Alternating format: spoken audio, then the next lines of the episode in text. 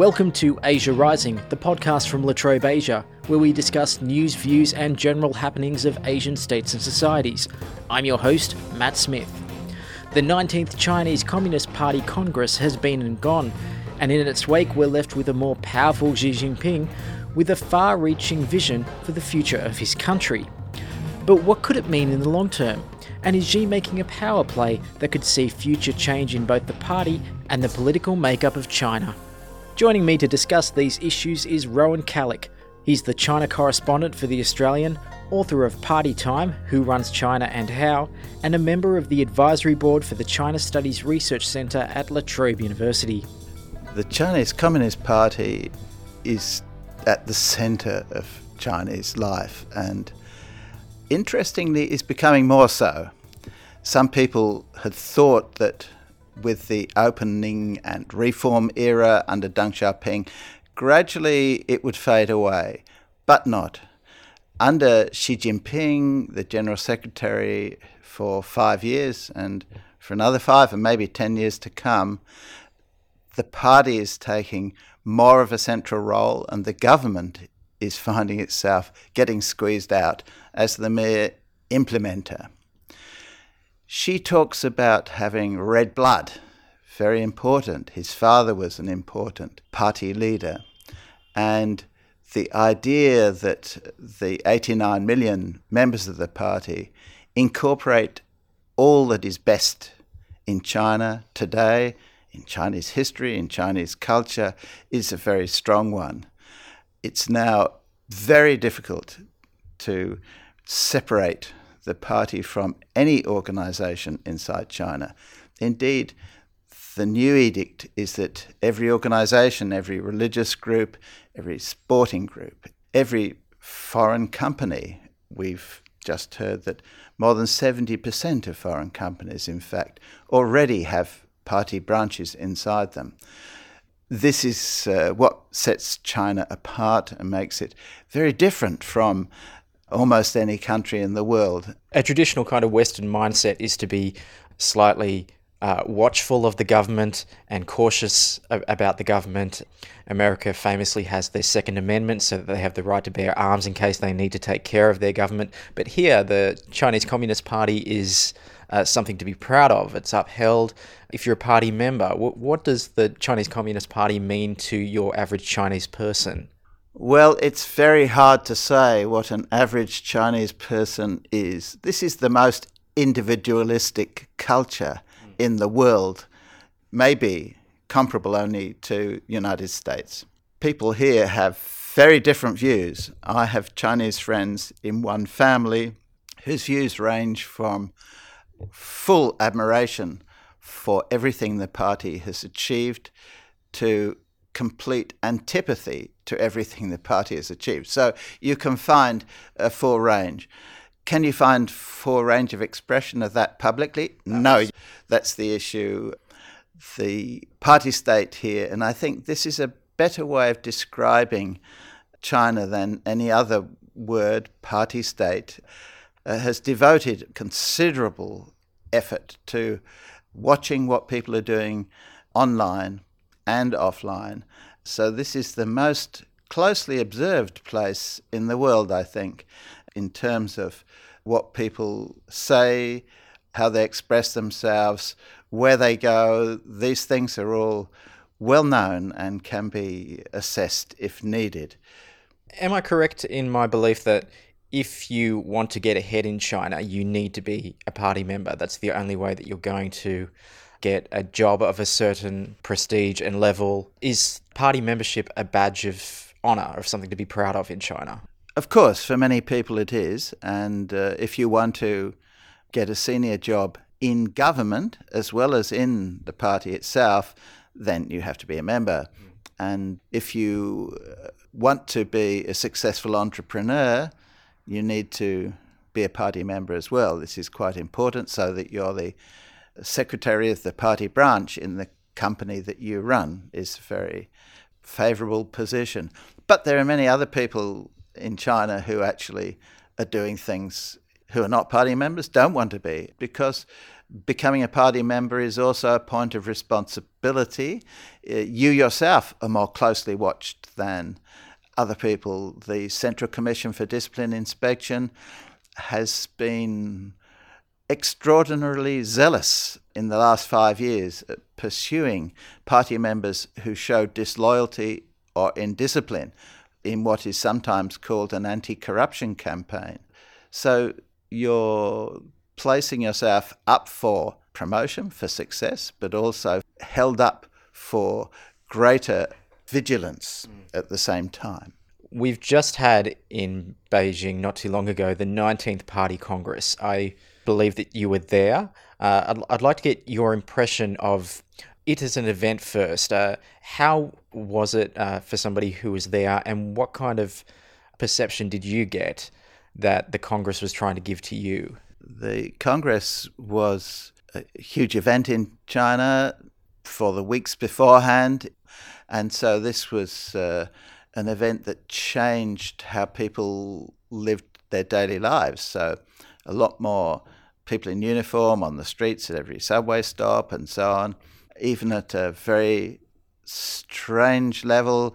For example, we're not allowed to print out large documents. So, a friend of mine, uh, for their child at school, wanted to print out a, a decorative Chinese character, but the place where it's going to be printed said we're not allowed to print such large items at the Congress time were they worried about protest signs or things like that? Yes, that's right. And so uh, people were, for example, told, please do not make emergency phone calls. So uh, a student uh, had something uh, stolen, put in a call to the emergency line to the police, and then his uh, college suspended him.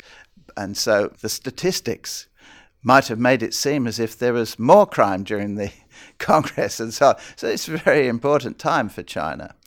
It was a very red time, lots of banners on the streets, but there are no concomitant celebrations, nothing public, particularly in Beijing. The party doesn't like people gathering together. And so for the big parades that sometimes people see on TV overseas, there's no one on the streets because people are told to stay at home. So the party is a time for the members, almost 3,000 who gathered at the Great Hall of the People. But otherwise, it's a time of strangeness and dislocation for ordinary life, here in Beijing anyway. And as a member of the foreign press, you were allowed to go to the event itself. I understand there was a cone of silence as well that you uh, you couldn't use the internet or anything in there, so you couldn't make commentary or anything like that or, or file anything while it was on. So, what was that event itself like, and what impression did you get, say, from the, the Congress proceedings and what Xi Jinping was saying? I have to confess to being a bit of a groupie for party ritual. I, so I find these events fascinating. So, nothing out of the ordinary, actually, for this party congress. It was a who's who of the Chinese establishment. Mm. So, this was the big message from the party congress. We may not like what you're doing. You've unleashed this discipline inspection commission on some of us and some of our friends and associates. You've taken all authority to yourself. You've restructured how the party uh, makes its decisions. But we have come to the conclusion, after watching what happened in the Soviet Union, that together we stand, divided we fall. We have no choice but to stand up behind you and demonstrate our solidarity with you and the party. So, this is a, a kind of impressive declaration by the Chinese elite. Come what may, we're going to stick together. And uh, the you that you're referring to there is, is Xi Jinping. As a result of the party congress, his role has changed in the party. Is it a subtle change? Is it a tweaking? What what is going to happen now with the Chinese Communist Party and Xi Jinping's role? Before the Congress, Xi had already succeeded in squeezing out the factions that had kept a kind of balance. This is a large country, and it's not a federation. It's the only country in the world which is not run federally of this size. So inevitably, you see factions, regional interests, and so on emerge. Xi had squeezed a lot of that uh, out in order to ensure people with personal loyalty to him start to come to the fore. The same with the big families in the party. One or two of them, like Zhou Yongkang's family, is out forever. And Bo Xilai, his big rival, and Bo's father was his father's rival, and so on, out forever. But otherwise, the big families in the party kept quiet or kept loyal to Xi. At the Congress itself, what we saw was this process already in train being reinforced, doubled. So Xi is now elevated his thought on socialism with Chinese characteristics for the new era has been enshrined alongside the thought of Mao Zedong mm. inside the party constitution, elevating it really above Deng Xiaoping's mere theory, and certainly above his predecessors, Hu Jintao and Jiang Zemin, whose uh, contributions are not associated with their names in the party constitution. Xi Jinping's Belt and Road Initiative, for example, is also now placed in the constitution. So to criticize that is to criticize the party, uh, which is to criticize the general secretary, Xi himself. Mm. So this places him above anyone else alive in China in terms of the authority within this system and uh, makes it very difficult for people to challenge him. So people, more or less, who have different views, uh, who favour a more um, uh, liberal future for China or uh, more supportive of a more independent rule of law, for example, just have to sit this out now. They have no alternative but to wait for the next 10, 15 years while this Xi Jinping elevation runs its course, if that's what happens you say run its course, but do you get the impression that Xi Jinping has any intention of letting it run its course? It seems like he's putting pieces in place so that for maybe the 20th Party Congress or down the track, I don't want to say that the, the government or system is going to change or something like that, but it seems like this is working towards something. I think what we see is what we're going to get, uh, but yes, how long it carries on for is difficult to know. Would you use the T word? In terms of information, we are entering a totalitarian period. All it needs is a decision to use an axe to cut away access to virtual private network, VPNs, and then the whole of the world is cut off. And then we do have China as completely an intranet, not an internet. That's something that people, particularly at universities and uh, in companies that are seeking to be innovative, greatly fear. The convention is that within the party, a general secretary serves two terms. But it's a convention. Xi Jinping has not defied those conventions so far. He uh, made sure that his ally Wang Qishan stepped down once he reached a certain age of the 68, as the convention required at, at this party congress. So we'll see what happens in five years, whether he wants to go on for another term as Secretary General. If he wants to, he could do that. The party, I think, is incapable of standing in his way about anything, really.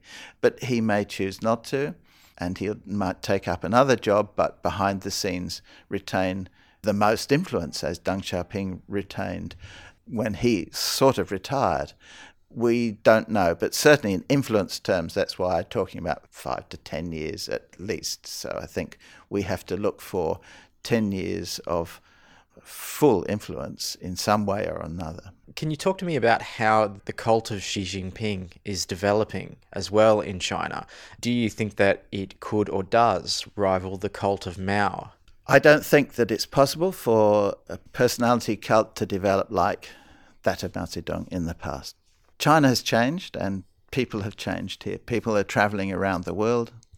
people are well educated, and uh, there is also within the party itself a great resistance to returning to the days of the Cultural Revolution and the personality cult. The party actually has a constitutional clause against personality cult.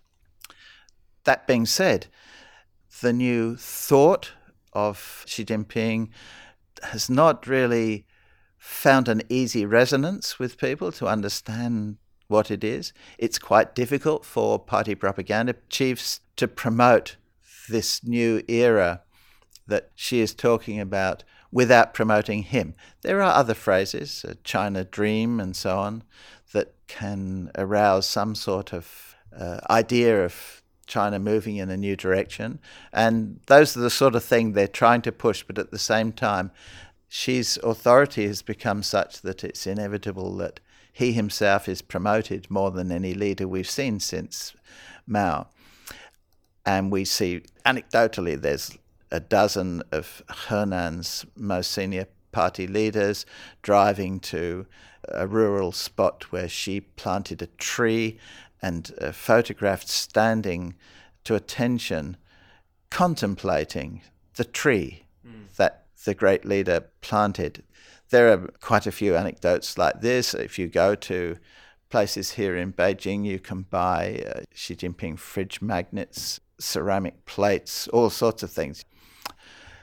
But I think that there's no question of people going in the streets and responding to something, holding up books of Xi.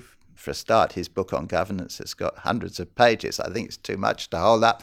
And uh, people have uh, pulled back a bit from this. This doesn't mean that anti Xi, I think most people in China probably, we don't know, it's hard to poll these things, but most people in China are quite supportive of him. But I don't think they're going to rally in that highly personalized way that we saw about Mao, even though, as I say, it's difficult for the propaganda chiefs to know what else to do, and even though some party members are going to try to demonstrate their zeal by observing how wonderful Xi is by singing songs to him and so on. And we've seen plenty of that in, in the last few years already. We'll see more to come. And in the meanwhile, Xi Jinping and the Chinese Communist Party are more powerful and have more control than they ever have. Yeah, I think the party has got no reason to be concerned about its authority. There is one thing, though. They ask where the source of their legitimacy is, and they seek it in China. They say, We are incorporating China, Chinese history, Chinese mythology, everything to do with China.